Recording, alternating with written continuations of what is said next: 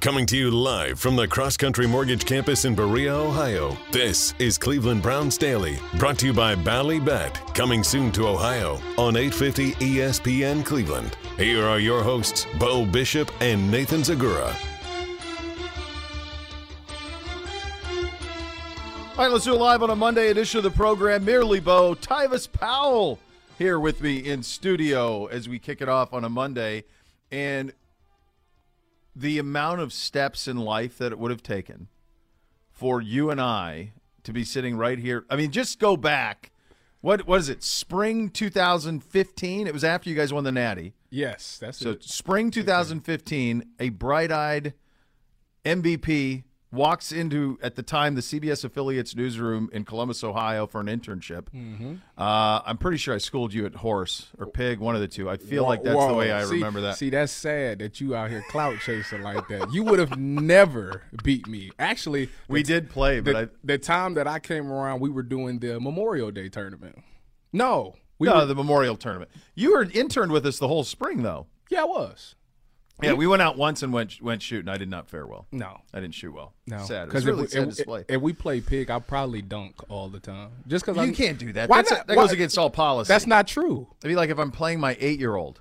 Dunk. and I do that. You no, do- you got to all be able to make the same type of shots. You can go left hand, right hand. You can't do dunk. Bo. Then I would do have to do like a layup version It, of a sound, dunk. it sounds like to me that you're admitting to the listeners that you're not athletic enough to dunk a basketball. I'm a man. I'm 40. I'm barely athletic enough to get up the stairs. You, do you think? are you talking about? Do you think Michael Jordan can still dunk? do I look like Michael Jordan, sir? You got something there. I mean, what are we talking about? So the the idea though that here we'd be all these years later. Yeah, life. Comes Here we are fast. at the Browns facility doing Cleveland Browns Daily on a Monday edition. Man, You doing well? I am doing fantastic. You know, I hear you had a wonderful weekend. I thought A lot of hoops. I'm a little uh, jealous. You'll get it soon enough. You'll get it soon enough. The girl's going to come along. They're going to be want to be into sports. Who's going to coach him? You. You're going to coach him. no, my wife says she's going to because you know my wife played basketball in high school. She Mm-hmm. Yep. was really good at it, and yeah, she's going to force it on them. I'm not. No, she won't. I'm They'll not a pick it. fan, but she's going to force it on them. They're going to pick at their own. You know why? Because your kids are interested in what you're in. That's true. So that is true. That's they they go to. I had somebody tell me that once. It was the best. I was on a golf course out in California, and he was watching his son uh, on the driving range. I'm like, God, I'd love for the boys to get into golf. And he's like, Well, make them. And I go, What do you mean, make them? I'm not making them do anything. He goes, Your kids are interested in what you're interested in. So if you go golf, they'll want to golf because they, when they're little, they want to do whatever you do. That is true.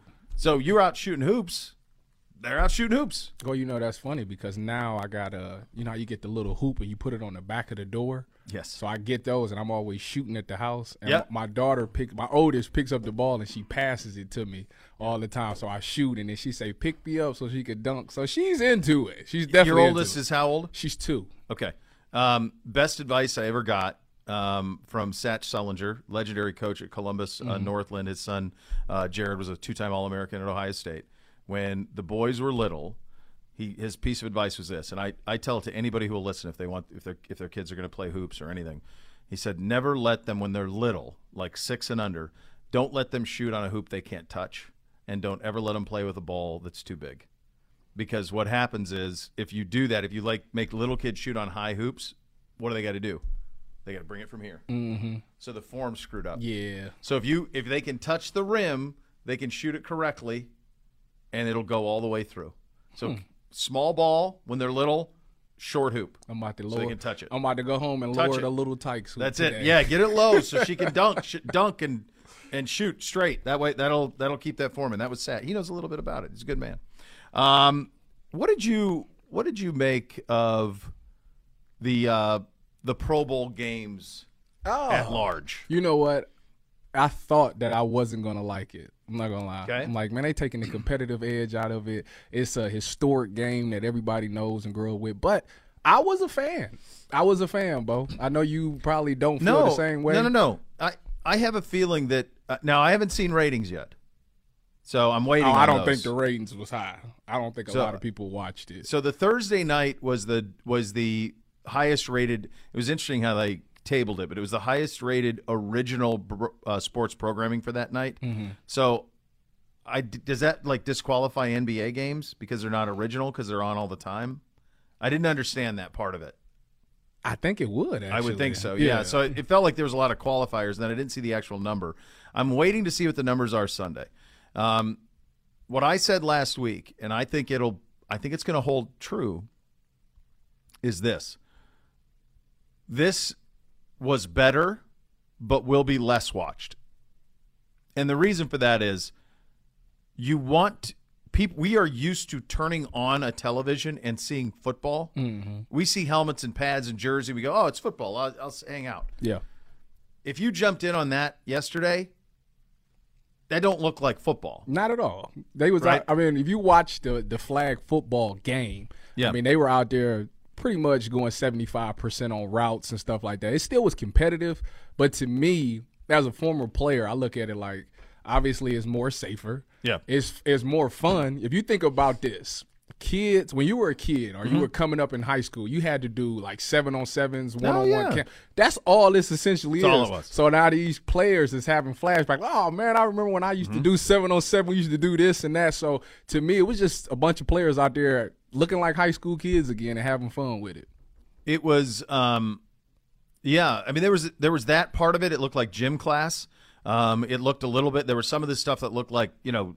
Uh, Ninja Warrior, The There some of obstacle this- course. yeah, yeah, you know, like the one that Tessitore and those guys when they fall in the water and all that. There was a little bit of that vibe to it.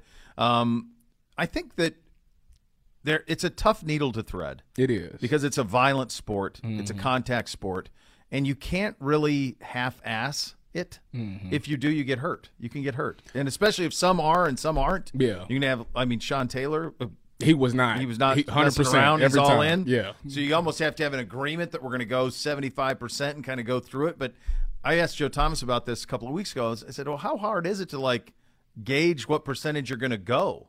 Like, if you're a defensive end and I'm a tackle." And like we come to an agreement, like we're not going all in. Like you'd get the sack for starters, but let's say that that was the case, and I was like, "Hey, like let's easy here, right? Well, this is just an exhibition. Nobody needs to get hurt." But then all of a sudden, you get a little close to my quarterback. Do you amp it up? And then I'm like, "Oh, then I got to respond." Yeah, that's pretty much how it goes. Because if I'm playing wide, if I'm at corner, Yeah. and I'm going up against a wide receiver, like, hey man, we going seventy five percent today, and he goes out there and he routes me up on the on the route. Now it's like, oh no, see now now we cutting late. it up. Now it's instead of seventy five, I'm going eighty five. Now right. if you now we going back and forth. I'm jamming you at the line. Now he gonna turn it up. Mm-hmm. Next thing you know, we out there going hundred percent. That's the thing that makes it hard. Um, you, we were talking about the kids. So my kids loved it. They, loved- watched it Thursday, loved it. They were all into like tr- where the quarterbacks were hitting on the targets. They were all dialed into that. Uh, yesterday we had a little bit of time in between all the games where I was able to watch that and and just to see how it was going. And they were into it. Like they were into the competitions. They they were kind of Yeah. glued to it. They were kind of fired up. And usually this time of year they're all hoops in terms of what they watch on sports. But that get, did get their attention in a way that I don't think the game would. Yeah. Um, I, I think it's this is more tailored for kids because kids get to see their favorite athletes. Like like for example, Myles Garrett. I mean, who we knew Myles was athletic, but Mm-hmm. the way he was jumping up over the wall and getting under the little thing, like that's that's impressive. You know, that's more fun. You get to see these athletes be athletes. You get to see the true athleticism in some of these players because a lot of people see D linemen or D tackles and be like, "Oh, that guy's big. He can't move like that." But you put them in an event or a course where they have to uh, showcase their their athleticism, then it's like, oh man, I didn't even know he could move like that. So it's more interesting. I think kids would be more into it than than the average fan. You know, the other thing you hit on there that I think was probably really effective. Uh, you said I could see. Mm-hmm. No helmets. Yeah, So you could, know like, who, see. You, you know who your guy. You know who is. your guy is. Yeah. Like you know, like now you can see because honestly, most of my kids' knowledge of football comes from Madden. Yeah. that's how they know the rosters. Every that's how they know Every kid. That's it. Like 2K, that that Kyrie Irving trade. Oh. over the weekend, Oh, yeah. My, I'm, I'm like going through it, and they, like they only send Kyrie from the standpoint of how good of a player he is, and like Parker, my nine year old's like Spencer Dinwiddie, Dad, and then he was like telling me like who the other starting five was on the Mavs, and he's like, well, they still have such and such, and I'm like, Who is that? How do you? kn- I don't know. Yeah. I go, how do you know the Mavs starting five? And it's because of 2K. play that game all the Play time. that game. Did it land for you, Gibby? Did you like the Pro Bowl? I, I told you Thursday night I was fine with a little water balloon toss. Yeah. It was something different. Yeah. I- yeah, but it was a background. I, It was. I I, uh, I watched the highlights. Uh, I did not watch it live yesterday. I, I was doing other things, Mm-hmm. and it was it was not top of mind until I got a notification that Myles Garrett went down, and then I was like, Oh, w- with no context. There's just a notification, and I'm like, well, all right, this will ruin my weekend. Let's go see what this is about. I was lucky enough that I was not watching when that happened, and by the time I saw it, it was already that it wasn't catastrophic. Correct. So, if I were watching it live in the moment, and now that I've seen like the the replay of it, I mean that's how that's how the I mean they used to play the game in the sand in Hawaii. Do you mm. remember this, Robert? Mm-hmm. Do you know Robert Edwards? Do you remember this story? No, I don't know Robert Edwards. Robert Edwards was a running back out of Georgia who had a damn good rookie year with New England and mm-hmm. was a Pro Bowler. I want to say either thousand yards, something like that. They played at that time. They would play the game, but on Saturday they did like kind of like the NBA did. They did like an All Star Saturday, Pro Bowl Saturday thing. Yeah. Okay, like skills competition Like stuff. the, they do the long toss with the quarterbacks. They do the th- the three fifteen who can mm-hmm. bench you the most. Yeah, I remember that. So one of the events was a beach football game. And Robert Edwards was in the beach football game and his knee crashed. Hmm. Like it wasn't a compound, Yeah. like his entire lower leg was twisted. Okay, so he's in the beach and it just his knee shredded. And then they obviously don't ever play that again. He ne- I don't remember if he ever played again. I know that there was a settlement that I want to say there was a settlement between the NFL and him on a Was he like liability. Was he like going hard when this happened? Or I mean, they were playing hard. I mean, it was a, it was, but I mean, you're in the beach. Yeah, I- Like you can't be playing no football on the beach. Yeah, I wouldn't. That was not a great idea. No. not at all. Not at all. Wow. I don't recall if he ever played again. It feels like he went through a lot of rehab. Maybe he did play a little bit, but he missed like a he- full year. He had a cup of coffee with the Dolphins in 2002, a couple years after it all went down. Yeah. And then he was with the Montreal Alouettes and the Toronto Argonauts. So he did get it rehabbed. And done in, done by 07. That's unfortunate. He was on the all rookie team in the NFL in 98. Yeah. And it was in that year when it happened. I I wanted to say that there was a lawsuit. I wanted to say that he got some I wonder if that can. he look got it right. up. I'm pulling it up right now. I want to see if there was a video. Oh, the video you don't want to see. I, I do actually. No, I, it's got, no I gotta. I gotta see it. Yeah, he ran for 1100 yards as a rookie. He was out 4 seasons. uh, after the rehabbing? injury. Yeah, four seasons of football. I mean, I felt like that when Willis McGahee he went down in the championship Right. game. I said he's Yeah. done. He was a first round pick, so at least he got that. He got that cash. But I'm pretty sure that there was an injury settlement there. I don't see it anywhere on here, but that that's that's what I thought of when I when I saw the Myles thing. I mean, that's thankfully it was already rectified by the time I by the time I became aware of it. Yeah. I mean, it's it's yeah, that's it. Yeah. I mean, it was on television though. Like that's like a fan image of it. Oh, he collided with somebody going for a pass. Yeah, that looks bad. It was bad. I, I, didn't. mean, he was he was I out four looked- seasons. I yeah. shouldn't have looked at it. You was right, Bob. I'm sorry. yeah, it was a bad deal, man. Really, really bad deal. But I, I But so that was that when that's always what you weigh in this is the injury part of it, right? Yeah, and they and I think for the most part that's why, you know, they tried to do a bunch of events that you know required nobody around them. Obviously, when they was doing the courses, it was two. They had like ten yards within each other, so nobody could collide there. Um, I didn't think any of the events that they did in those courses were tough. The only the one that I watched uh, before I was falling asleep was um. They was letting the linemen catch punts. Yeah. Who could catch the most That was punts? fun. But Joe Tonio- Biden put on Yeah, but- clinic. Tonio. Who, would have known? You know, and I Yeah. was I was telling my wife, I said, you know what? You can tell the guys who comes out to practice early because when I play, I used Yeah. to the specialist always comes out. I think third kickers and returners come out 30 minutes because they have to catch punts Mm-hmm. off the jugs or off the leg, off the foot. And I used to go out early because I used to stretch and have like this little routine I did. And one day I'm sitting there watching the return, like, you know what, teach me that. Let me let me see if I can catch this. So they taught me like when the ball is in the air, you gotta look at the nose of the ball. It's gonna tell you which way it's gonna drop. So I'm up there looking at it, I'm like, oh, and I caught it. So I told my wife, I said, listen, they ain't looking at the nose of the ball. That's right. so it shows me Bitonio has definitely been out there. He didn't call some punts for sure. Well, I'm I'm guess you know like a lot of those guys in high school maybe they did that. Yeah. I mean, Bitonio was an all-state basketball Right. player. Yeah, yeah. Like, Yeah. he Yeah. He did more than play offensive line in, in high school, I got a feeling. Another thing, you could tell how athletic people are. Who would have thought that Joel Bitonio was that great of an athlete? Well, I liked it. I didn't think it was bad, but I mean, it's not anything that I'm going to drop what I'm doing. But the Pro Bowl never was anything that I was going to drop what I was doing to watch. Well, ever since Sean Taylor, R.I.P. to him, you know, once he gone, it it just hasn't been the same since. Well, it's hard. It's so the other thing is is the one thing that can solve all of this, and this is the same that anytime you talk about these all star things, it's the same thing the NBA deals with at the dunk contest now, how they don't get anybody to be in it anymore. The only way that you're ever going to get like a true buy in is financially motivating. Yep.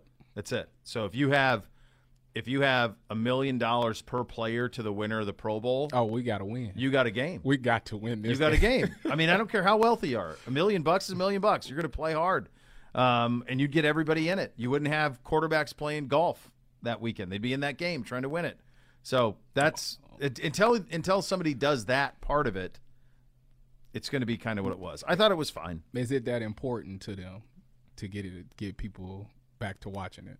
Uh, no, because as, as people talk about it, I mean, here we are talking about it. We spent a lot of time this morning talking about it. It'll still probably do. My hunch is, what did I set it at? Six? I think I said right around six million. Because the, we- the Pro Bowl was seven last year. It was six we point nine said million five, if they if they can between the five and six. five, yeah. yeah, So I, I think I set the over under like five and a half million or something like that. If they get, if they do five and a half six million, that's more than like the typical big college football game of the week does. They're gonna get more because people gonna tune in to see what it looked like. At least We'll You- see. You I mean, least you- gotta you at least should see have- what it looked like. I would say you'd have an answer. I'm actually surprised we don't. Um, I guess I should look. Sports TV ratings always does a good job of putting this stuff up. I checked in this morning. It's not up yet, from what I can tell. Yeah, I I have to. It's usually around this time of day where you get a little. You usually get the weekend ratings. And then I seen uh, I seen Josh Jacobs come out and say he didn't like it. But then it was He a couple for it? Yeah, it was a couple of players that kind of backed it, but I know Josh Jacobs was vocal. He said this is not good at all. So we'll see.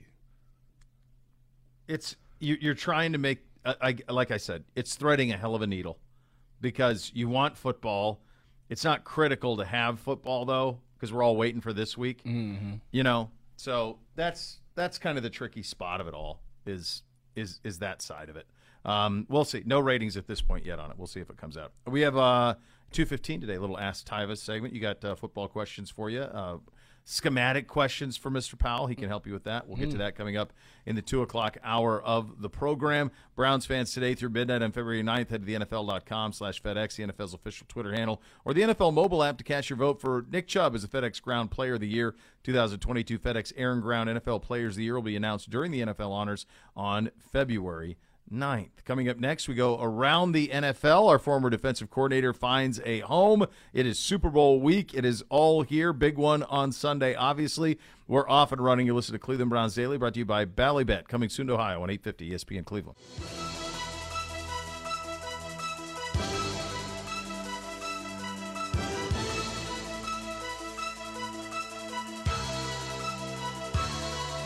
Cleveland Browns Daily brought to you by Ballybet, coming soon to Ohio on 850 ESPN Cleveland.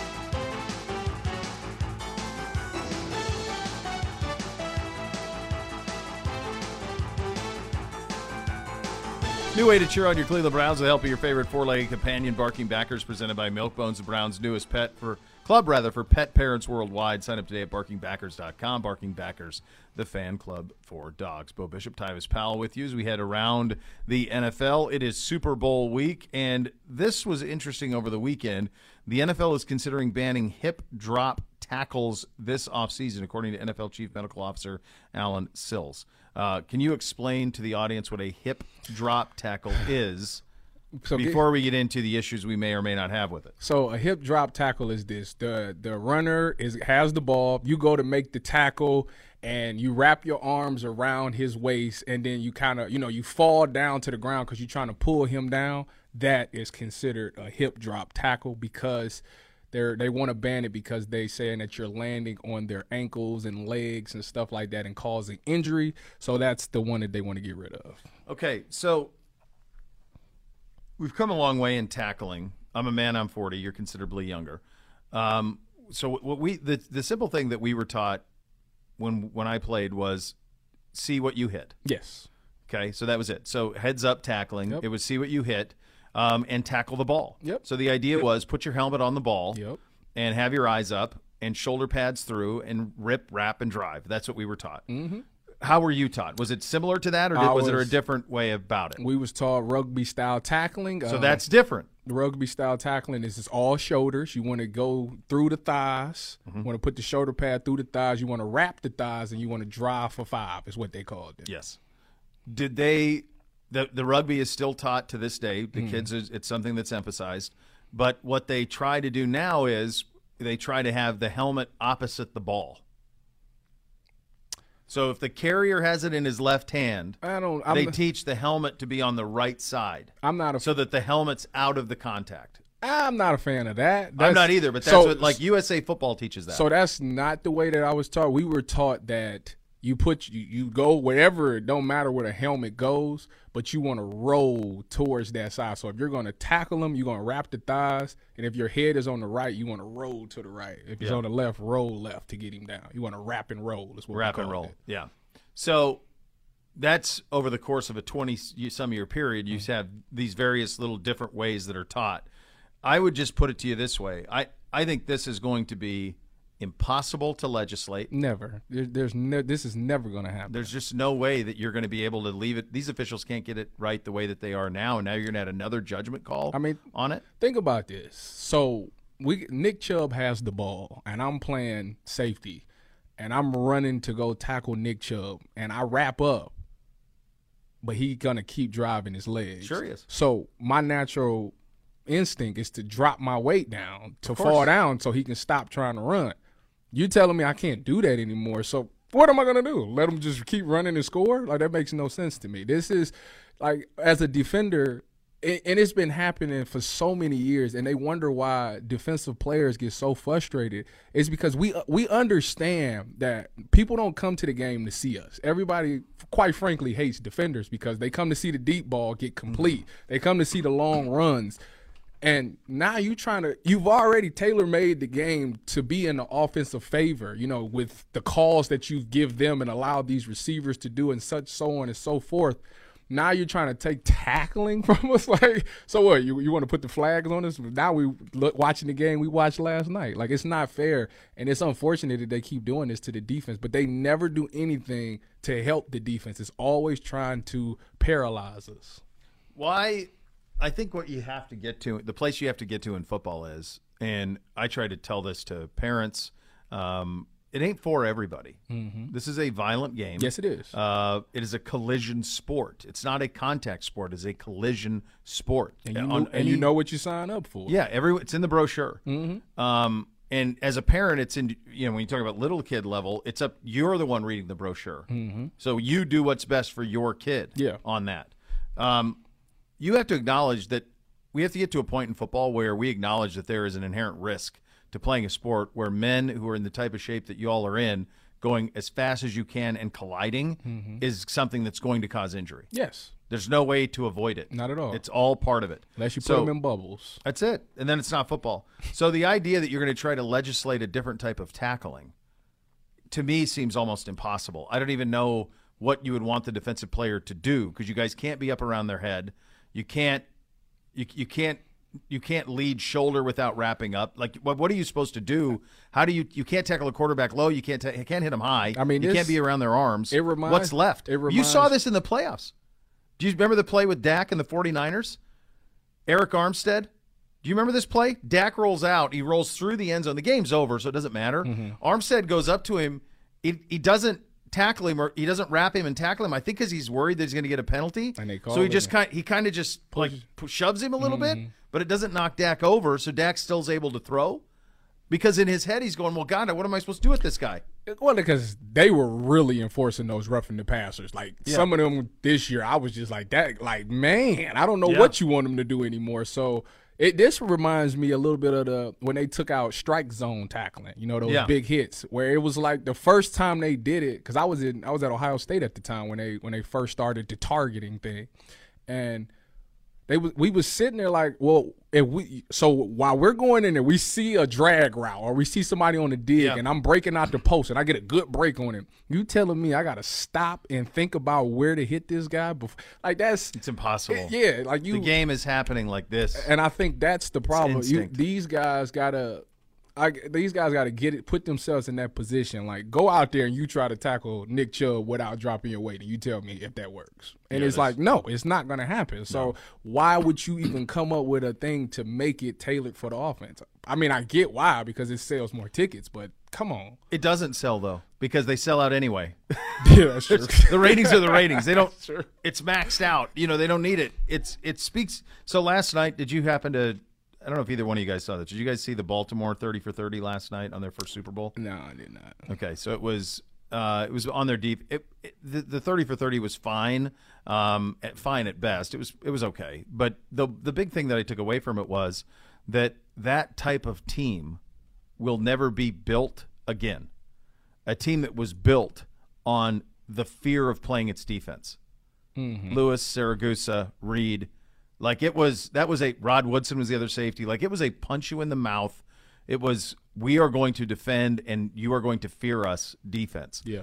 You will never build an NFL team that way again. No, not with the It's rules. done. You can't because you can't even hit people like that, and it's it's unfortunate. But now you got to do it in a, a finesse way. They want everything to be I just think there's no way to you got, legislate it. You can't tackle like you want. You can't even touch the quarterback. Forget about that. Like sacks nowadays, I don't know how these defensive ends and these pass rushers are able to even do it because if you bring them down too hard, it's flag every time, and it's it's starting to happen in critical moments where it's like the, the defender, the DB makes a great play, but because the guy pushed the quarterback down too hard, it's free 15, automatic first down. Now the defense got to stay out there. It's been an eight play drive. We finally get off the field. You give them a free first down. Now it turns into a 15 play touchdown drive. And it's just like, man.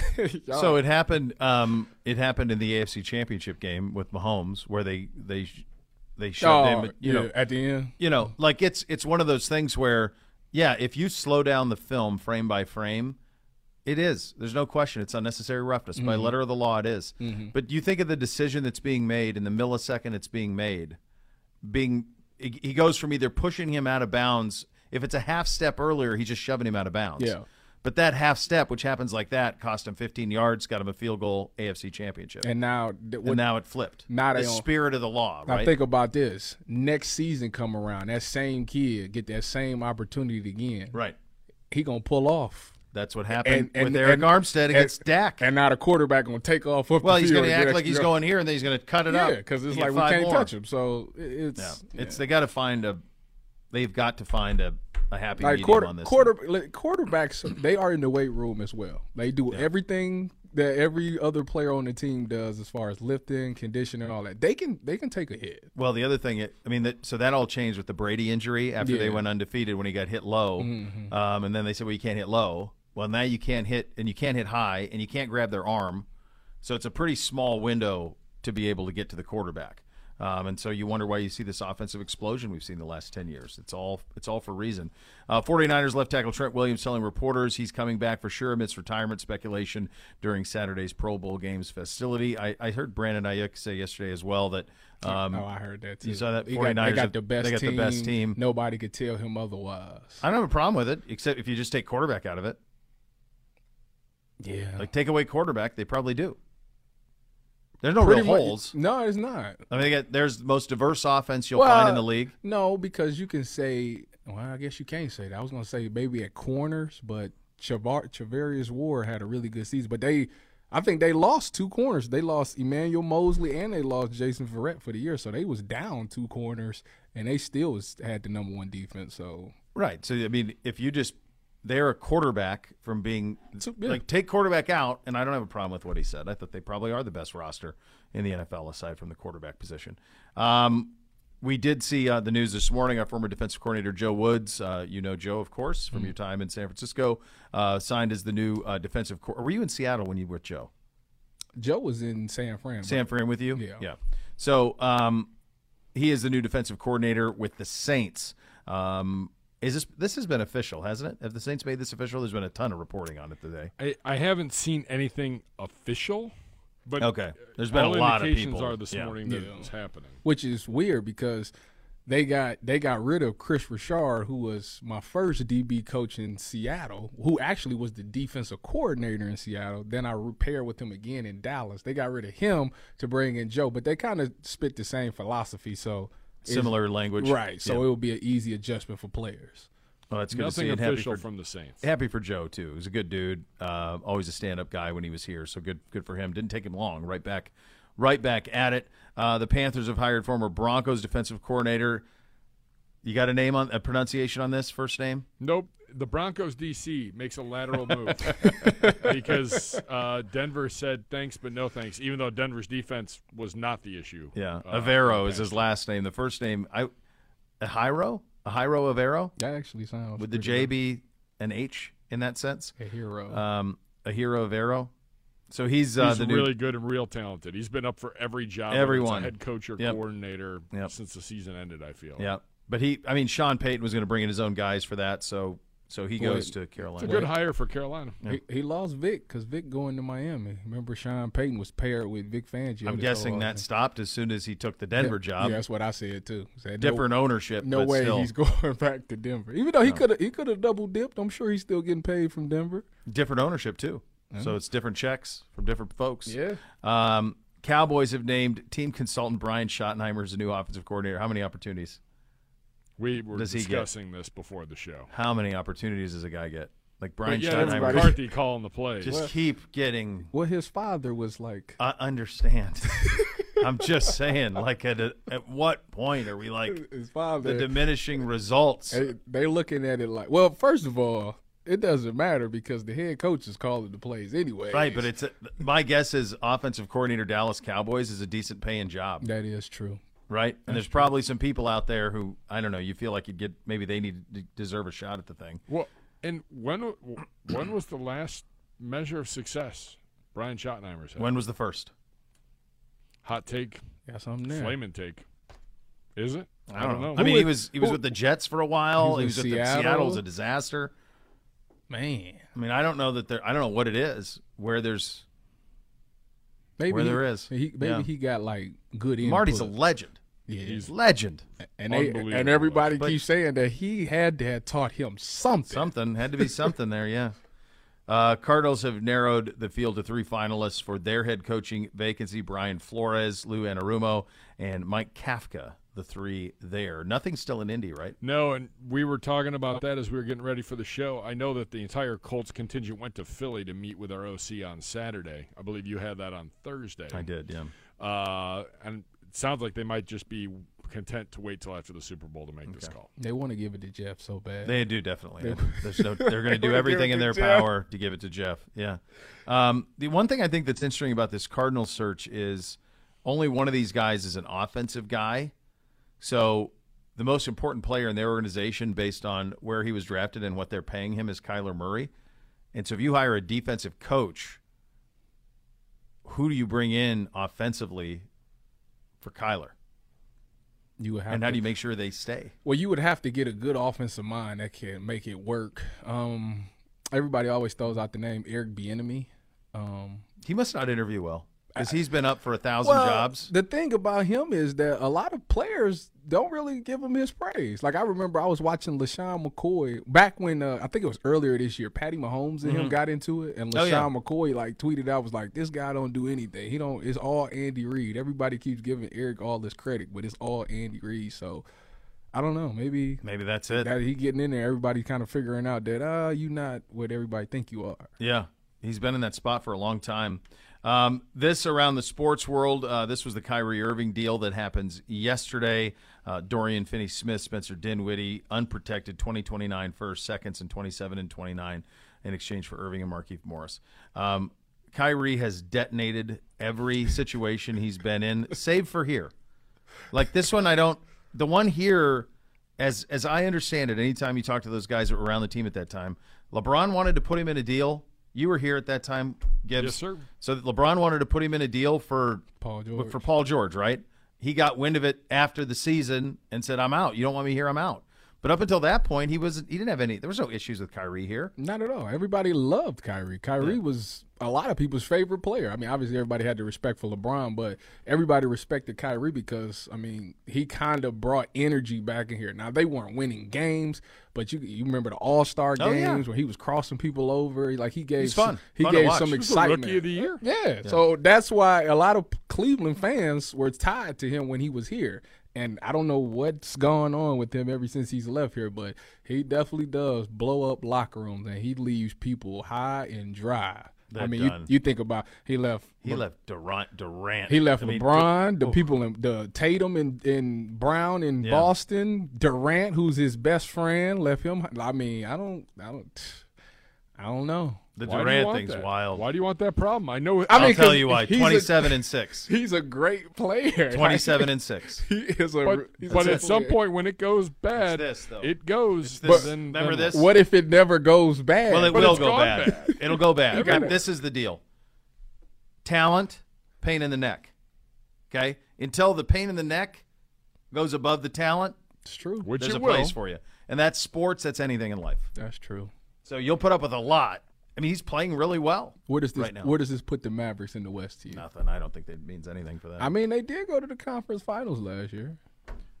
Uh, it's They lost to I- Golden State. I, I think if anything, it shows Luka that they're willing to spend money, that they're willing to build stuff around him. But it's just they're a not gonna rental. Extend him. It sounds no. like. They. I don't think they will. they I'm sure- better. They gave up. Well, I guess I, I guess you didn't care You- about. would them. you give him money?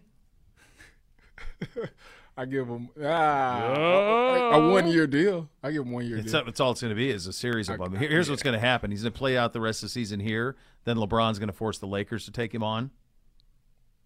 Because you saw the tweets from LeBron. Maybe it's Maybe me. it's me. Yeah. My favorite part of the whole story is, do you know why he ended up in Dallas? The number one driving factor. Because the the GM said you could go anywhere but L.A. No, the owner, Joe Tsai, Yeah, you we'll of the trade Nets, anywhere but L.A. said, "I don't care the Laker package. Out of spite, I'm not sending him there. I like when spite's involved. I like a good spite would, trade. I would imagine you would make this trade with the at least knowing that you're going to extend this guy. Why would you give up your players and picks? Mm. Well, there's role you- players and it's picks in 2029. Who knows? And if you're good, those picks don't mean anything anyway. That's true. So, I mean, a first round pick in the bottom of the lottery in the NBA, it's all just a diminishing. re- It's almost as soon as you get to the draft, it's worth less.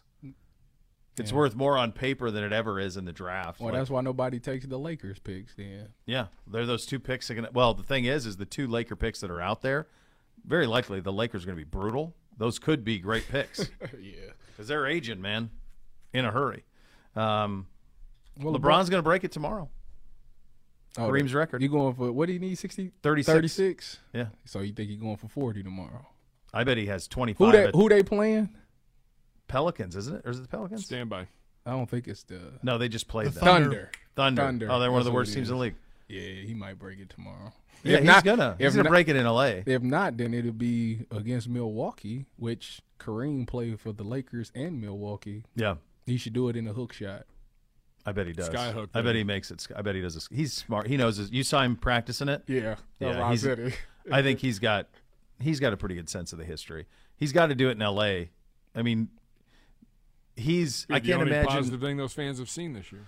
Well, I think that the, the thing that's hard for him is like you're in the shadow of all of that greatness. Like Magic Johnson's omnipresent. Kobe is even more than that, mm-hmm. especially posthumously. Like the only you have to give them something for them to love you. You're gonna live the rest of your life in L.A. They got him a championship. that nobody saw Bubble. in a bubble. Y'all really y'all gonna do him like that? No, I'm not. I'm telling you. Oh, I- that's why I- he's if you're desperately chasing a to- If second. you're coming looking to me for anything LeBron positive, I don't. I don't. It's offer it's Man, something give that me- is he's got to get one more there He does. that isn't in that bubble. I He guess does. now It's that- hard. because that bubble one is is a very- weird one. It's got an asterisk next to it.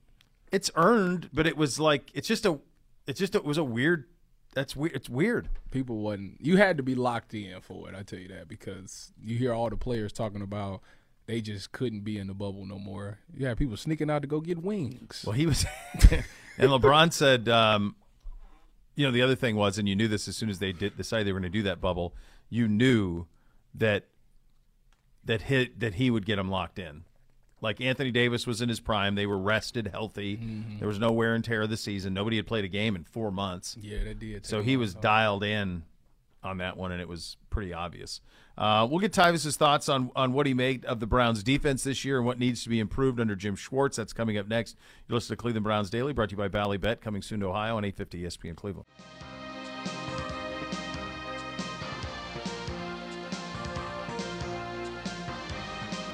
Cleveland Browns Daily brought to you by Bally Bet, coming soon to Ohio on 850 ESPN Cleveland.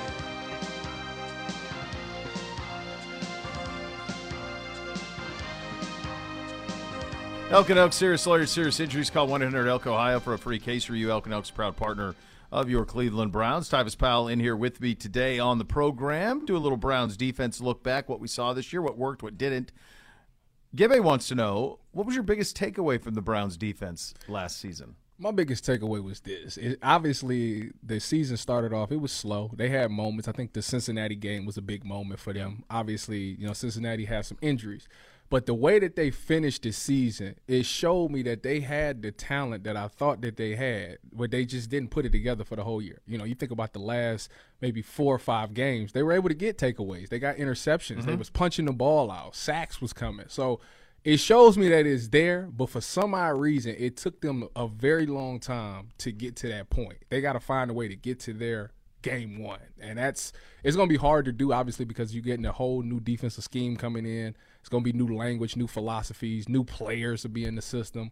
But if they can find a way to get it, it shows that they have playmaking ability. They just have to do it consistently. I always had a pretty, I always had a kind of the belief, the theory, I guess, that uh, it was a defensive roster that was put together with the idea that we would be ahead in a lot of games and that teams would have to chase us and they'd have to throw. Yep. It is a it was a defense a defensive too deep the, the way the, the roster construction was built to get after the quarterback on the edges Yep. and to be able to cover like crazy. Yep. But all of a sudden, when the suspension went from four to six games to 11, Mm-hmm. and all of a sudden you're playing an entirely different style offensively, and now all of a sudden teams are able to run it on you Yep. and salt out games because they have the lead, you don't. You're not in shootouts, Mm-hmm. you're in slugfests. You didn't have those type of players. Definitely changed everything. They definitely Didn't have it in the middle of the defense, Tyvis. not didn't at have it at all. linebacker. Like you didn't have thumpers. And that's and that's the thing. You're right. I mean, you look around the league. What did this league become? You know, it's become a passing league. And if you look at the way the Browns are constructed, yeah, we got great pass rushers on the edge. We have linebackers. Now they're undersized linebackers, but they're athletic. They can cover space. You Yep. know, they're able to to make up with speed. But when teams are just running the ball, you know, we defensive tackle is not a position that we thought would be valuable, and it really hurt them. I remember, you know, before the season even started in the preseason, I said they need to address, you know, this defensive tackle spot because teams would just run trap and dive all game, and everybody, you can be patient. If you're gonna get four yards a pop, we'll be patient and we'll win games like that. And obviously, that came into fruition, and that's what they did. So I'll be interested to see how they address that. I'm pretty sure that's number one on the list this offseason. It's it is. I mean, they defensive line is going to need a couple, Yeah, they two or need- three, and they need to get some big DT tackles in there that can yeah, that can stuff it. So that'll be on uh, Andrew Berry's wish list. What can you expect the defense to look like under Jim Schwartz? Do you how much? Do you have any familiarity with Schwartz defense? I you ever went- play in one? No, I, I haven't played in one, but I have went back and I've watched, you know, some of them Eagles games. And Mm-hmm. obviously, what made them go is they had a Malcolm Jenkins on their team. Malcolm was the guy who, if you had a problem, put Malcolm on him, he'll handle it. They played a lot of man. Obviously, we all know they got the wide nine with the DN being out a little bit further, which Myles Garrett would love. However, I think that you have to have those guys in the middle to make that work. Because if you getting your if you asking your defensive end to be out wider, teams will be like, oh, we can just attack right this mm-hmm. little crease right here. That's when the defensive tackles come into play. You got to be able to eat those blocks up. You got to have those linebackers flying in there. So at this present moment, I don't know how that would work with the way that our defensive tackles played last year. They would have to. That's why I say it has to be like the number one thing on their list. They get that situated. I I'm in the minority. I kind of like the way Perrion was playing at the end of the year. Yep. It seems like he kind of got things going toward late. If he can continue to keep progressing and they pair him up with a veteran defensive tackle or a guy that can be disruptive, or maybe not even be disruptive. It was a guy by the name of Kyle Williams. He mm. played oh, for yeah. he played for Buffalo. Yep. Nobody if you if you knew him, if you watch Buffalo, he wasn't one that made like these big time plays all the time. He made some plays, but every defensive end and edge rusher loved him because he would take on the double teams and he would get you free. Mm-hmm. And he would help people get paid money. Mm-hmm. If you get a guy like that and you could and you pair him up with Myles, Myles would love a guy that could eat up double teams and give him the one on one all the time and allow him to do whatever he wants to do because he'll be more productive. I think they can find a guy like that. Obviously, they have to be more of the veteran form. Yeah, it's um, and it, that feeds into the next question, which what is the biggest issue the Browns need to address on the defense this offseason? It's clearly that it is they need you know they, if you think about wish list, Nathan and I talk about this all the time. It's you need a speed receiver. Yes, you do. You need somebody to take the top off of this Yes, defense you who can catch a ball. It'll, Um, it'll make this offense. This offense is good. It will go to phenomenal if you could get one guy to stretch the field because now DPJ can run that famous dig route and not have to worry about trying to beat a, a dropping linebacker or Yep. a freaking corner on him all the time. If you got somebody that's stretching the field, Amari Cooper looks better. Now I mm-hmm. can really route somebody up and not have to worry about a double team because now the safeties have to back off and I don't have two people to double team me anymore. So that is a big need. So it's that. It's I think two defensive tackles. I'm mm-hmm. with you on Perry, and I think the organization is too. They just need him to be a pro. Yeah. Just be a pro. That's it. That's it. Be a pro. But they need to add a dude. Yep. And then they need to add another developmental guy, and then they need another defensive end. Yep, because they lost Jadeveon. Yeah. I like Alex Wright. Yeah. But he's got to go He, too. yeah, yeah, he he has his moments, but it's not consistent, which falls back to what I was saying. But they definitely, definitely need to add another edge and obviously a linebacker. Yeah. So Because I don't know what they're going to do at middle. Yeah, I don't know on on AWOC. I don't. I know they like him a lot. He likes the organization, but who knows where that goes going forward. Um, so so they've got they've got some things to sort out. What did you make of Delpit as the season went along?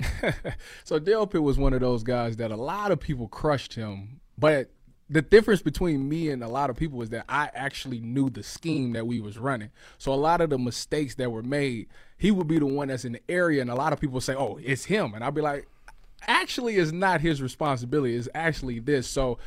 Um, the only game that really bothered me from Delpit was the Patriots game. You know, when he let the tight end go, he got beat on that route. But as the season went on, he became better in man-to-man coverage. He got, I think he might have led the team in interceptions, correct? I believe you have that right. And then um, he became really good in the run game. So I kind of liked the way that he was going. Um, I'm confident having him back down in that box. Um, I don't know what they're going to do with J3. I don't know what his uh, situation is. I like J3. I think he's a good playmaker. I just don't know if he was utilized correctly in this system, in last Well, year's system. Yeah, and it feels like that. Honestly, like like John Johnson and and Delpit are kind of The they same. both want to do the same thing. Yeah.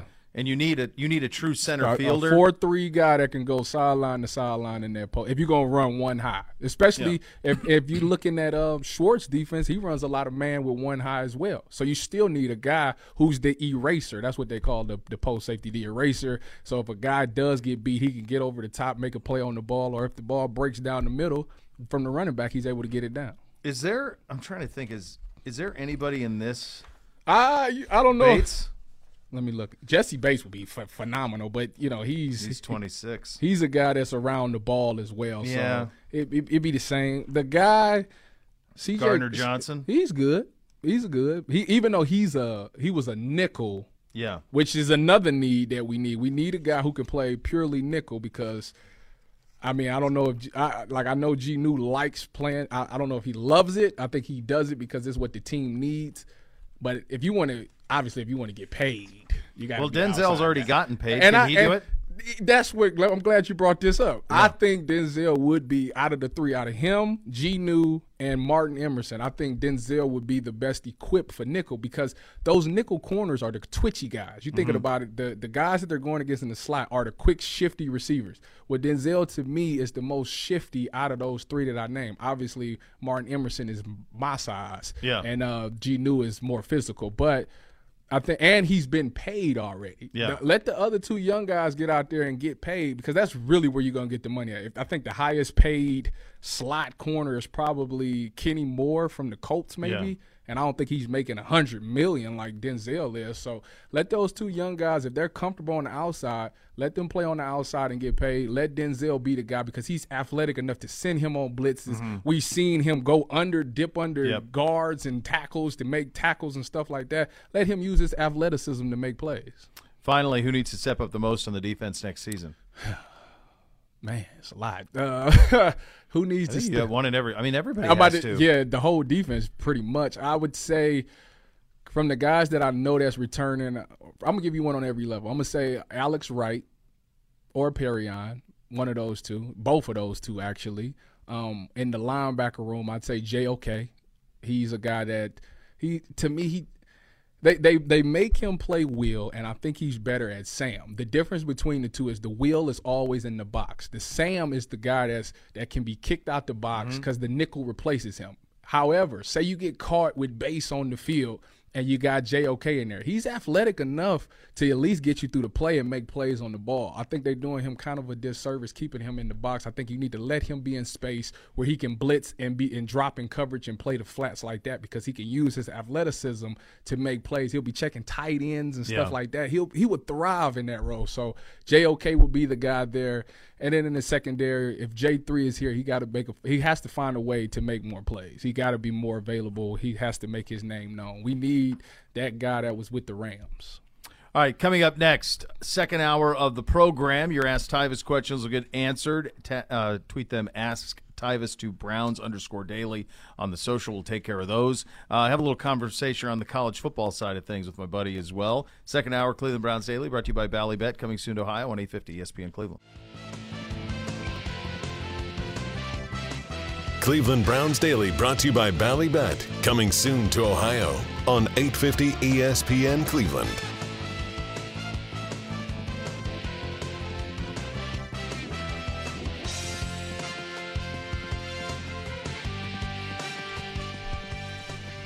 All right, second hour here, Cleveland Browns Daily. Ask Tyvis questions coming up shortly. Tweet them to at to Gibbe at Browns underscore daily. Uh, he will uh, get to those. Our good buddy Bill Bender will join us um, at the bottom of the hour. Um, one thing that you can say about the NFL um, is that you you absolutely know what you're going to get. the The sport has never been more popular. Um, the sport has never been more aligned. Uh, it's never been more lucrative to play. I think everybody understands what they're getting into when it comes to the NFL.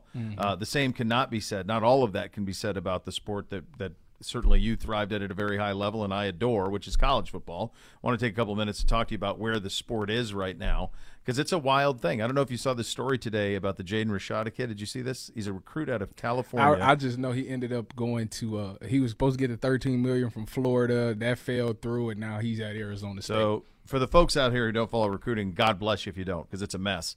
Uh, this is a California quarterback Mm-hmm. who originally was committed to Miami. four star. Ends up, yeah, but not Arch Manning, not No, five star, no. not I watched Trevor Lawrence. He's I- a fine player. I watched his tape. He actually he he, right. he throws a good ball. yeah, he's all right. But who knows? They, you wouldn't bet your No. life savings on him thir- getting to the league. Got 13 million. I wouldn't, No. I wouldn't give 13. Oh, good Not lord, no, no, no, no. He's no sure thing. So he commits to Miami. Eventually switches over to Florida. Um, there, this number gets out about thirteen million dollars, right? So that money ends up. We come to find out there's a story in the Today in the Athletic that there was a signed NIL agreement between an agent representing Jaden Rashada and his family and a University of Florida, Florida collective. Okay the University of Florida collective says, actually, we're not going to do this. The money goes away entirely. The kid decommits from Florida. They release him from his name image or from his uh, national letter of intent, and he ends up signing with uh, Arizona State. Didn't his dad go there or something? His dad was an alum. Now this is where it gets really interesting, and I want Gibby, you got to hear this because this will blow your damn mind too. And this speaks to kind of a little bit where where we are with with the sport and how there are just there are no guardrails, but it's not the thing that bugs me is like people want to go at the kids. It's not the kids. It's not the kids' fault. Eh, this is the administrators, is the adults in the room that have driven the sport to this point. The kids are getting what they're worth. But this is the deal that this Rashada kid signed. Called for a $500,000 upfront payment. After that, his payments would increase from $250,000 a month as a freshman to $291,000 a month as a sophomore to $375,000 a month as a junior hmm. rounding out with 195,000 monthly payments as a senior, so long as he fulfilled the following obligations. You ready for these obligations? That's hmm. all he had to do. All he had to do because you can't say he has to play for the University of Florida because that's a recruiting inducement. Okay. Okay, he has to reside in Gainesville, Florida. Okay, so he's got to play. he got to play for Florida. Go ahead. At least one branded Twitter post and one branded Instagram post a month. oh, that's easy. Up to eight fan engagement events per year. Oh, that's really easy. So it could be in person, social media, video. You could Zoom and interviews. None would last longer than two hours. He's got eight of those a year mm. and an, auto- an autograph up to 15 pieces of merchandise per year. That's easy. That's the contract. And you wonder why somebody on the Florida end of it went, wait, what? What are we go- What are we doing?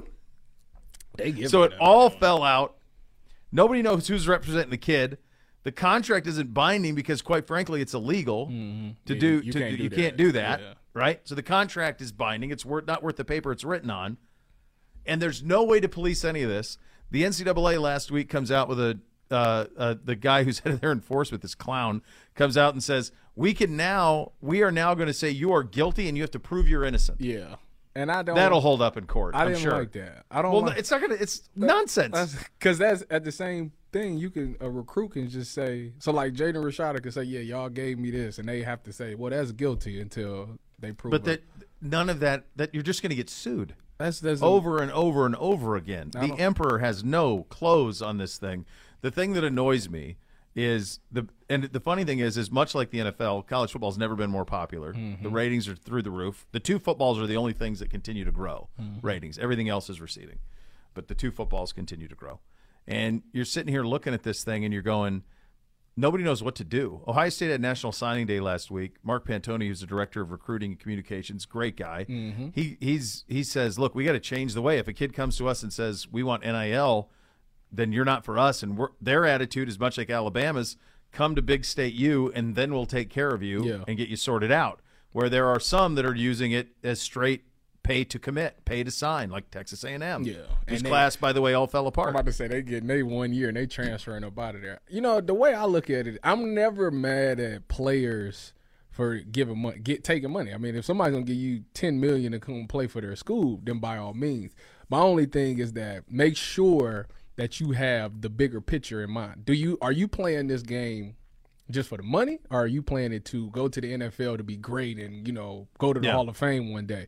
Because if I don't know, Harvard is giving me thirteen million dollars. I can go to Harvard and play, and get thirteen million dollars. Of course. I'm not going to the league. I, my chances of going to the league and being that guy is slimmer. If I Mm-hmm. go to Ohio State, then obviously it's different. Or Alabama, it's totally different. I'm gonna get developed. My chances of getting to the league increase. So you got to have the bigger picture in mind when you're going through these recruiting things. But I get it. Everybody comes from different situations. Yeah. Everybody, people come from. They don't have a dime at home. So a hundred thousand dollars to them might it will change some things around their their family's life. So I get that, but you have to think about the fact that yeah, Ohio State might not give you 13 million. They might give you 2 million, but you got a better chance of longevity of money and career. I'll tell you this: if that were real, and you're a four-star kid, and someone is giving you three hundred fifty thousand dollars a month your junior year of college Hmm. for all that was required of that kid, I mean, you watch the kid's tape, right? Yeah, he- he's he's nice. He's got a nice arm, was but he, gonna it's not like you're watching No. him going like, "Oh, I'm watching. This is Peyton Manning." Nah, not at all. It's not that. Not like at he's a fine player, but like there's no sure thing.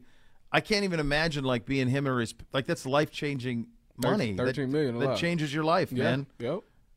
couple hundred bucks. I threw a 25 kegger in college. I 300 grand for a month. Three fifty a month. I'm, I'm Four in year deep- I'm in contract. big, big trouble. That is ridiculous. And there's he, no- he wouldn't even know what to do Yeah, with all that's that what money. I'm saying, like, uh, Gainesville. in college, three fifty a You better month. hire man. some really good financial people. You- and man, you got to pay taxes, man. That's a lot of. There's a lot going on. Ooh-wee. Yeah. So he ends up going to Arizona State, and in the story they say he got no name, no NIL at Arizona Well, he, State. he just has to earn it. Like He's got to earn it like yeah. everybody else. Like that's the way it's got to go. The thing that I don't have a whole lot of patience for is coaches making nine and a half million, administrators making several million, And complaining about a system that they allowed to go this way. Like if you don't want it to go this way, give your money back. Yeah. The I- only way to know- fix this, Tyvis, is to call it what it is. It's pro sports. It's Mm-hmm. Give contracts. him a contract. That's it. And That's the- the only way. But they now you know you can have termination. So like the kid could, if you're not doing Well- your job, we firing you. and You getting kicked out of school. That used to happen anyway. They'd take Scully's away. they do do that too. Urban did that. He brought that to Ohio State. That happened at Alabama. That happened in the South. I was about to be one of them. Right. They come in and go, hey, you know, I don't know if you're going to fit in our system. Yep. I'm not sure if we'll have your scholarship anymore. You go, wait a second. Yep. I signed. Uh, this is four years. That's what I was promised. Yeah. And they pull them. They tell you, huh, it's one year and Yeah. it has to be renewed every year. Is what they Yeah. tell you.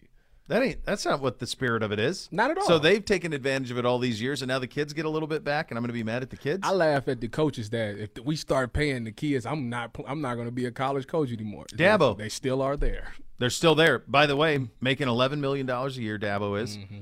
but you see that it's certainly him in recruiting. He's not getting the players he was no, four years ago. Nope. Nope. all that all of that started to go away. Um, going to be a big off season for the Buckeyes though, and and interesting. The college football's never been more interesting. I don't know if it's great, but it's never been more interesting. Uh, we'll get to your questions for Tyvis coming up next. Um, you're listening to Cleveland Browns Daily, brought to you by Ballybet, coming soon to Ohio on 850 ESPN Cleveland.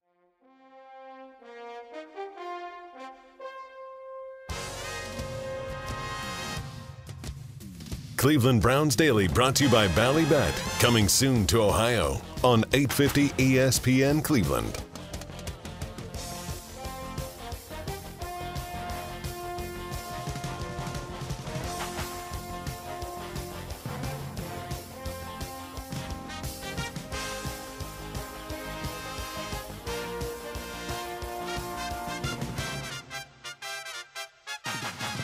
Be part of one of the most passionate fan bases in the National Football League. Join the Brown season ticket member waitlist today for the best chance of securing tickets for all home games in future seasons.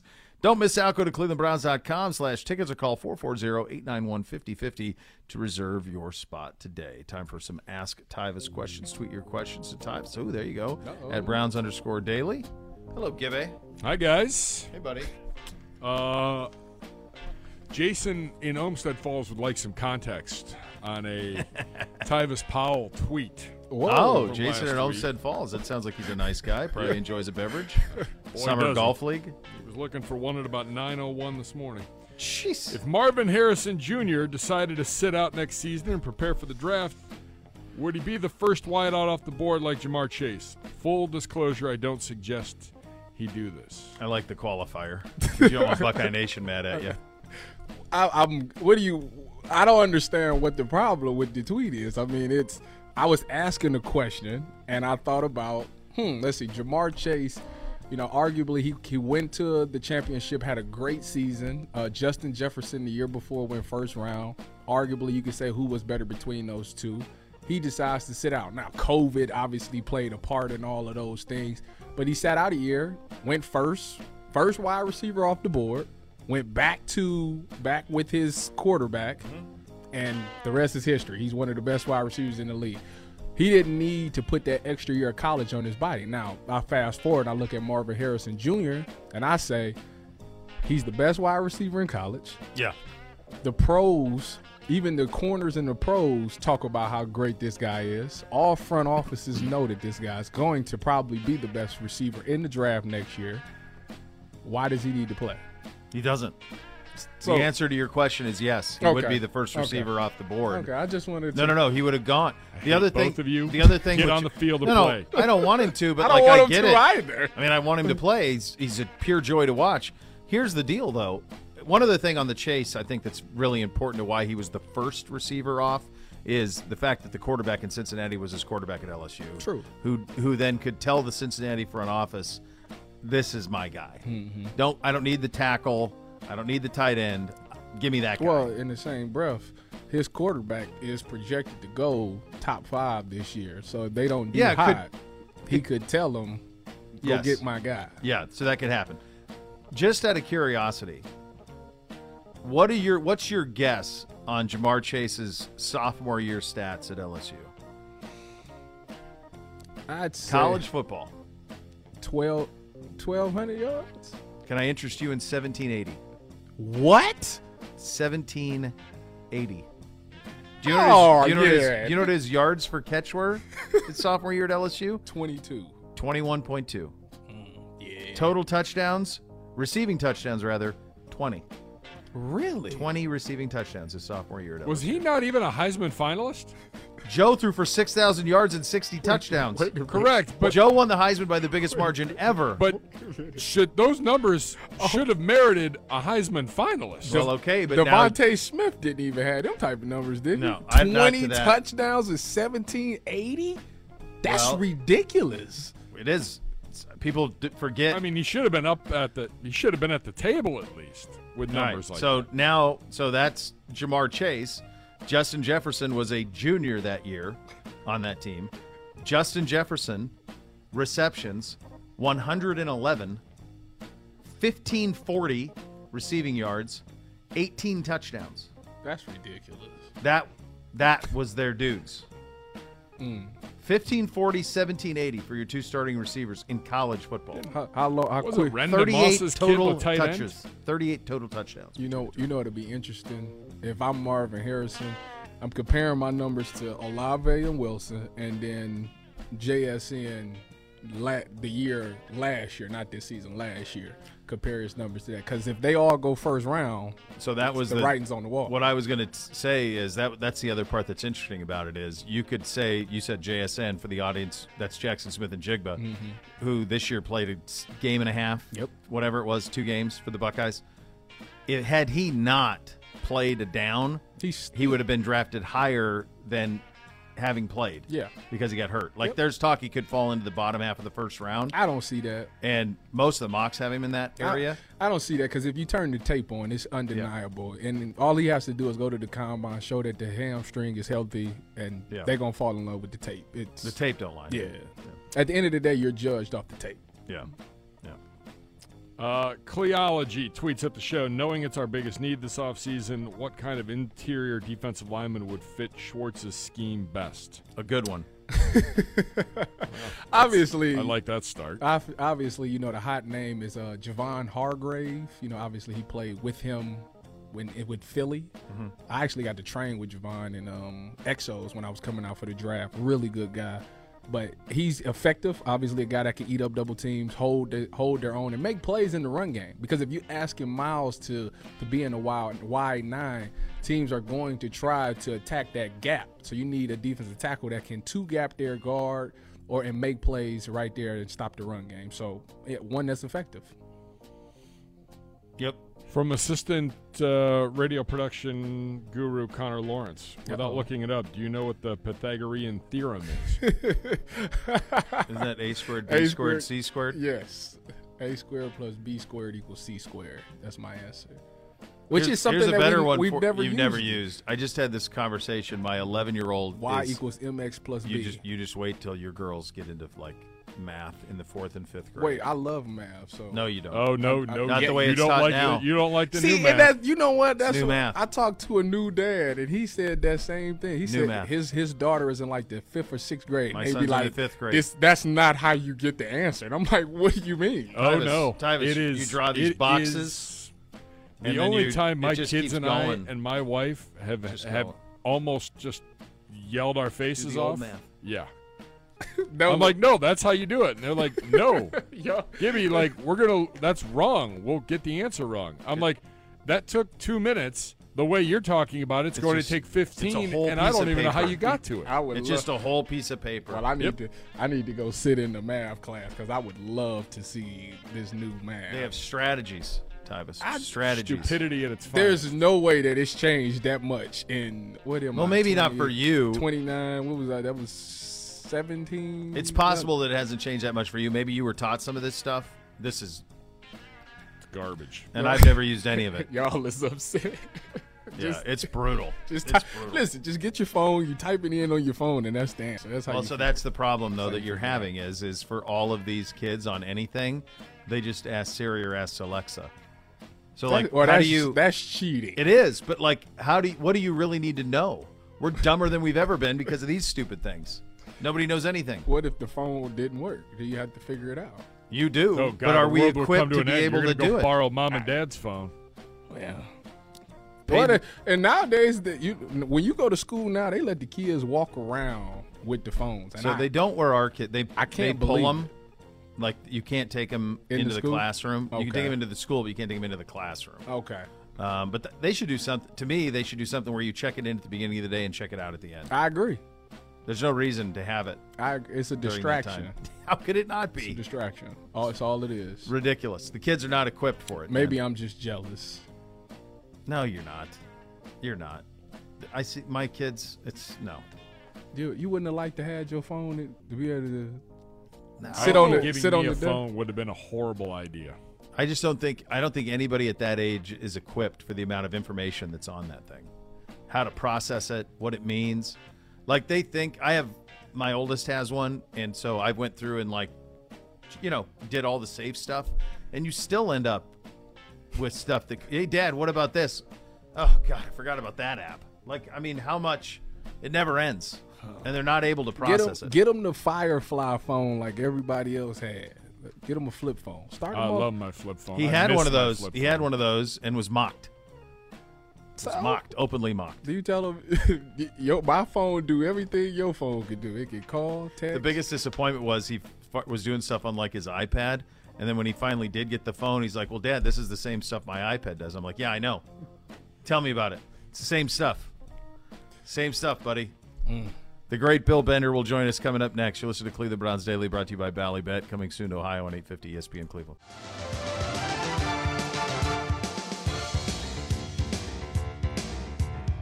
Cleveland Browns Daily brought to you by Ballybet, coming soon to Ohio on 850 ESPN Cleveland.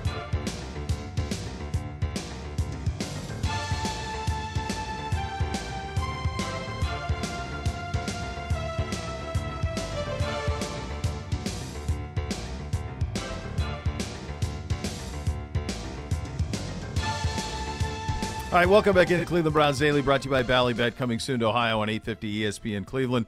Time to head out on that Twisted Tea hotline, brought to you by Twisted Tea Hard Iced Tea, official sponsor of the Cleveland Browns. Keep it twisted, Cleveland. We're joined by national writer for the Sporting News, great friend Bill Bender, joining us. Bill, thank you so much for the time.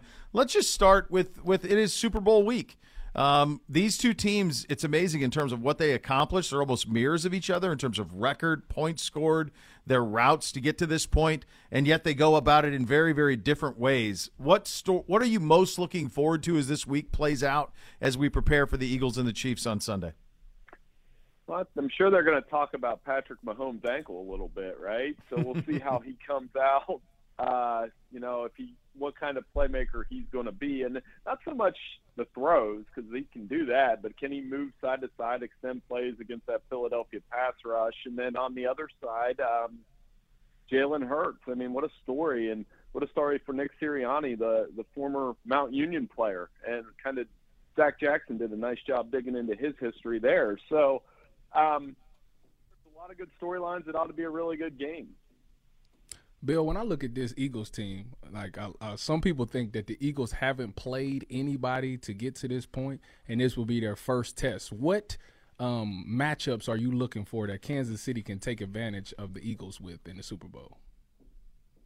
I mean, who's going to cover Travis Kelce? Can anybody cover Travis Kelce? I mean, in these first two playoff games, he's made so many big catches, and you know, for the Philadelphia pass rush, all those guys. I, I think for the Chiefs, the key is who's going to get a hat on Haason Reddick. I mean, I don't care who they were playing. They were playing the Giants and the 49ers. Those are NFL teams, and Haason Reddick was an absolute game wrecker in both of those games. So, I mean, that's going to be a, another key in this game. And, you know, the other thing is who wins third down. These are the two best teams on third down, and a lot of that is with the quarterbacks. And, you know, that's you always hear coaches talking about the money down. I hate to oversimplify the game, but whoever wins those third and longs is probably going to win this game.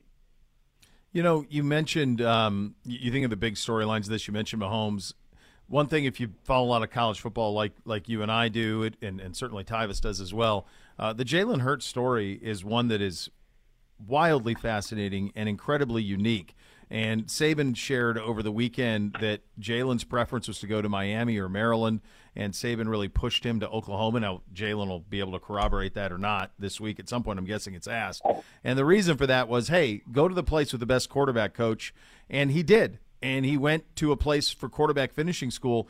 As you and I remember, I don't know how many NFL fans who don't follow college football closely remember when he transferred out of Alabama. I mean, he was he was benched at halftime of the national championship game, came back his junior year, and then coming out of his junior year was basically said, You may have to play safety, or another position because I don't know if you can play quarterback. And then he went to Oklahoma and became the number two pick in the Heisman. And then all of this has followed. This story, Bill, is a stunning example of perseverance, stick to itiveness, and and following the right path to get to the. It's so improbable, Bill. It's it's one heck of an arc, and I was at the game where he was benched at halftime, and he was not having a good game. And and the remarkable part about revisionist history is there are people now. I was on a station down in Alabama a couple weeks ago that were questioning that decision, even though Alabama won the game. And I'm like, what are you talking about? Because yeah, I mean, and it is a remarkable feat for Jalen Hurts to do what he did at Oklahoma, to go to Philadelphia, to answer the typical stereotypical criticisms of should he play receiver in the NFL when he said I'm a quarterback. He's gone out and backed it up. It's been a phenomenal year for him this year. Bill, it's been a while. I don't know if ever has it been a three-peat in college. And you know that Georgia's losing Stetson Bennett. You know their offensive coordinator is flirting with the NFL. Can they still get it done and find a way to to pull a three-peat next season? No, I mean they're going to be good, and I mean it starts at quarterback though. And the the funny thing is, and, and Bo and I always, and I've talked to you about this down in Columbus a lot, that the three teams that are built from a talent perspective to win the national championship on every single year, uh, and that's Alabama, Georgia, Ohio State. All three of them will be breaking in a new quarterback next year. So that adds to the intrigue for me because it, you could miss theoretically. Georgia was able to do it with probably the least dynamic NFL quarterback. But still, you got to give Stetson Bennett credit for all the things he did the last two years. So they have a serious question there, and Alabama and Ohio State do because they're replacing guys that are going to be expected to be franchise quarterbacks at the next level. You know, Bill. One thing are the. I mean, obviously, we we do uh, predominantly Browns here, but there's a ton of Buckeye crossover. And one thing that I thought was really interesting this week, uh, coming off of National Signing Day, was um, kind of the comments from Ryan Day and even more specifically Mark Pantoni, who's their director of recruiting and basically their general manager. And some of the comments they made is is hey, we're we are not going to if your interest is NIL as an inducement for signing, we're going to move off of that. And Pantoni went on to say that hey, we're going to recruit maybe more regionally and we're going to stay a little more local here uh, for the time being. It feels to me, Bill, like Ohio State is trying to thread a nearly impossible needle where they compete with Alabama and Georgia at the very top of the sport while also not being all in on NIL the way some of those southern schools are. Can a Buckeye Nation be happy just beating Michigan again and winning the Big 10? Is that it feels like they're trying to like kind of be on a treadmill for a little bit until there's guardrails on the sport to me. Well, that's a dangerous game because they were able to win national championship with Jim Tressel with that philosophy. You know, I, I think they had mostly Ohio kids and a couple, you know, five stars from around the country. And then Urban Meyer changed that with the way he recruited. He turned Ohio State into basically an SEC recruiting school. The yeah. talent they were brought in. And I think the criticism in recent years, though, has been where are the Ohio kids? The kids that grew up in their living room with the the the Buckeyes on every single Saturday. So I think you got to try to find that balance, and at the same time, yes, you're going to have to pay a lot in NIL in the near future because those other schools down south, they're not stopping anytime soon. Well, and the other thing is, and this has been a big topic in the last couple of weeks, is the NIL collectives down there. Um, it's it's not really it's hard to figure out if you're a fan and you're saying, "Hey, I need you to sign a Netflix subscription for 50 bucks a month to contribute to this collective so that we can fund players." And fans going, "Wait a second. I've already done that. I bought the tickets, I buy the sweatshirts, I support you in every way. Why are you coming to me for money?" And the reality is it's because the collectives and the athletic department are both asking the same people for the same money. And it feels like trust is a real problem in Columbus at the moment. And it's not just there, but that's the one that we care about most. But I do think that there's a pretty big disconnect right now going in terms of where the sport is and where Ohio State wants to be in it. Well, I don't think fans should have to do that, though, right? If you pay for season tickets and then they're asking you for something extra, like that's the one thing with these collectives and NIL that doesn't fit all that well with me. And I thought the intent of this rule was – and I always use the the example of you know Riker, for example, down in Columbus. If you want to go do a commercial for the local dealership and get paid for that and get NIL appearance money for that, that's awesome. the way we're doing it now, just it, it it's like a non-guaranteed NFL contract, and it just doesn't seem like it's right, especially when you're reading these stories like about Jaden Rashada, where NIL NIL deals aren't coming through. That's not good for the sport. Yeah, I agree with you on that one. Uh, let me take you to Notre Dame. You know, Notre Dame lost their offensive coordinator to Alabama, which everybody pretty much can understand why. Anybody that's been an offensive coordinator for Alabama has moved on to be a head coach or went to the NFL. Who do you expect Marcus Freeman to find? Because they did just get what Sam Hartman, I think his name is from um, where is he from? Wake Forest. Wake Forest yeah. So who do you think yeah. he's who do you think he's going out there to get to replace him as OC? Well, somebody that can maximize Sam Hartman and that quarterback talent because he, he's an experienced player wide open passing game. I don't know that Notre Dame's going to change everything that they do, but I mean, one of the things Tommy Rees was able to accomplish, certainly after the Ohio State and the early start with losses to the Buckeyes and Marshall, they had a nice balance of a running game, and Drew Pyne became pretty efficient there. Drew Pyne isn't a superstar quarterback; they made him look pretty good. Um, so yeah, I think it's whoever can maximize Hartman, and it'll be interesting to see. And as for Tommy Rees, I mean, that he's had a lot of successful coordinators, but it doesn't last very long, right? I mean, it, there's a shelf life of how long those Alabama offensive coordinators last.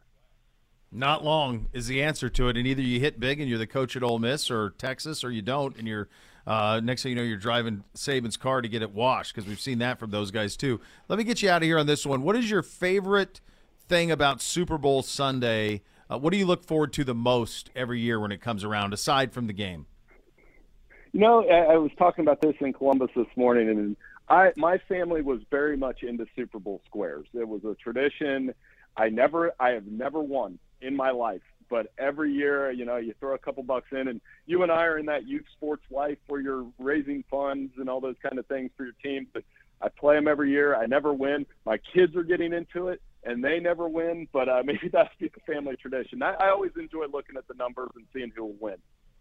Yeah, it's it's it's always great. I, by the way, like just make Monday the holiday, right? We got to sort that out. It's ridiculous that you got to work yeah. the day after the Super Bowl. Like that's too easy. I agree. That should, the kids are off school today down here, so I was hoping they would be off next Monday instead.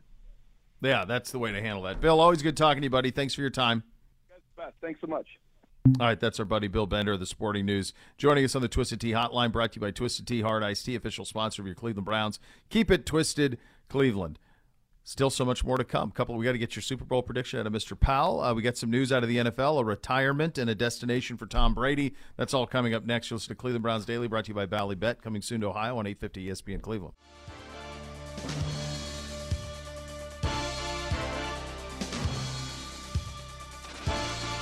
Cleveland Browns Daily, brought to you by Bally Bet, coming soon to Ohio on 850 ESPN Cleveland.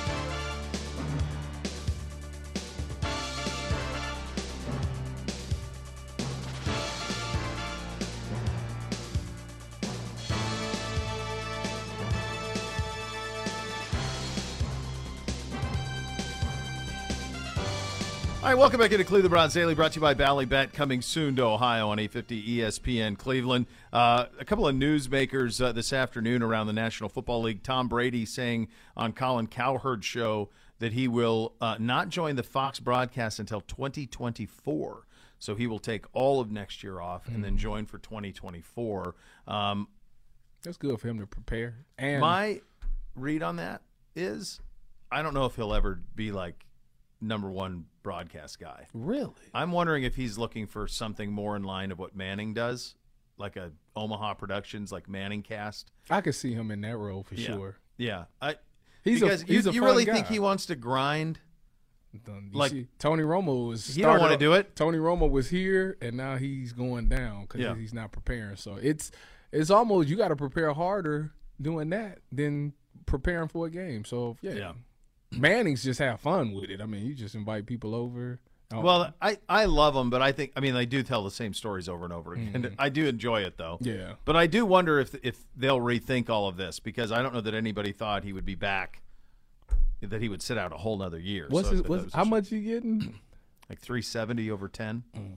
But you have to remember, it's also what Fox is paying for is the association. Mm-hmm. They're paying for when their network does the upfronts with their advert, the people they want to do business with. Yeah. Tom Brady's there to shake hands. Got you. If you're Tom Brady, why not come up with the exact same model the Mannings are doing, but just for Fox platforms? He could. You could do that. He could absolutely do that. You get with two buddies, and him and Gronk could do it. Yep, exactly. That'd be the same sell. thing. That would sell. They just do that as an alternate for the Fox game of the week. Have Olson and whatever do the other thing, and then him and Gronk do that. He could do some documentary stuff with him if he wants to. Yeah, he's not bound by anything. And I, I think the year off, to me, that's the first thing I read into it was he might not want to be number one game day analyst all the time. Be my guess. Uh, the other news uh, of the day: AJ Green officially retiring. The former Bengals great, Georgia Bulldog receiver, uh, retiring officially today. Finished his career in Arizona. He was a problem. He was coming into the league. He was a problem. He was so skinny. I remember they was like he got to take on a lot of protein shakes, and he ended up having an amazing career. Obviously with Cincinnati. Last year with uh, Arizona, he had a couple of moments. Mm-hmm. I think he had a game-winning touchdown against somebody. Could have been. Can't remember, but yeah, Him and um, he was in the same draft class as Julio Jones. Uh, pretty good class. yes, They they were byproducts of Randy Moss. yeah. So Tall, Randy lanky, fast. Randy Moss was the first guy that was six four, that was fast, Mm-hmm. that they kept him out wide. Normally, if you find a six four frame on a kid in high school, you put weight on him, you make him a tight end, a defensive end. Yep. Randy was the first one that went out wide, stayed fast. And what I saw when I was in the South at that time is those type of kids were influenced by Randy, Mm-hmm. and you started to see six four receivers, six five receivers, and there was a flood of them for a decade Yeah, that were those type of guys. And then what happened was they found guys like you, and they said Yep. you're going to play corner shout out to Richard Sherman because we need people who can cover those guys. started. That was that was the thing. Like Cromartie was that. Yep, Cro- Antonio Cromartie. Cromartie was six three, Yep. and the head coach at Tallahassee Lincoln told Cromartie Cromartie played receiver, and the coach at Tallahassee Lincoln says. Not with those hips. Mm-hmm. You need to play corner because they will pay you to cover the big receivers. Yep. And so that's how that happened. And now look, we got what AJ Green for us is big. Martin mm-hmm. Emerson is tall. Oh, yeah. the new thing. Yeah, yeah, and so that's all of that is. I always think of that as like the Randy Moss influence. It's it's a hell of an influence. Uh, all right, you got uh, two picks for us. Oh, yeah. free agency. Go ahead. Who Two you got? free agency picks. I'm going with. I'm a little biased because they play for Ohio State, but they are productive in the league. Dre'Mont Jones, Mm-hmm. defensive tackle, really young guy from Cleveland, went to Ignatius, so obviously he'll it'll mean a lot more to him. He'll want to come here, and he's been effective this last season. And Parris Campbell, got that's a speedy guy. He's battled injuries throughout his career, but last season was the first year he played 17 games. Very productive. Quarterback situation wasn't great, but still was productive there. And he's a guy that, you know, with that 4 3 speed that he Yeah. has, you throw him a little bubble or something like that, he can get you six, seven, eight yards every time. People see Parris's size and they forget. Didn't he win state championship in the hurdles? Yes, he did. Yeah, he- or he or sprints? he might have Sprints he- or hurdles? It was sprints because hurdles was 200? uh, Denzel. Okay, so he won like the 200 at the state tournament, state track. Cha- I, feel like he did. If, if that's not it, then it's flipped. Denzel, whatever he didn't win, Denzel won. yeah, they were both in that mix. Yeah. Who you got in the Super Bowl? I'm going Philadelphia. I like Patty Mahomes, but I just think Philly is they got too much. It's too much. They don't have no flaws to me. Yeah, they've never had a chase. No. So we'll see if, if they get a like you know Philly, you know KC can chase. Yeah. We'll have to see if Philly can. They might not have to though. Probably not. Probably not have to if they play their way. This If- was fun, buddy. Thank you. I appreciate it. It's always fun you. with you, Uncle Bo. Always good to see you. My good friend Tyvis Powell joining us here on the program. Uh, the next level is coming up next. Thanks for listening, everybody. Cleveland Browns Daily brought to you by Bally Bet. Coming soon to Ohio on 850 ESPN Cleveland. You've been listening to Cleveland Browns Daily, a production of the Cleveland Browns and 850 ESPN Cleveland.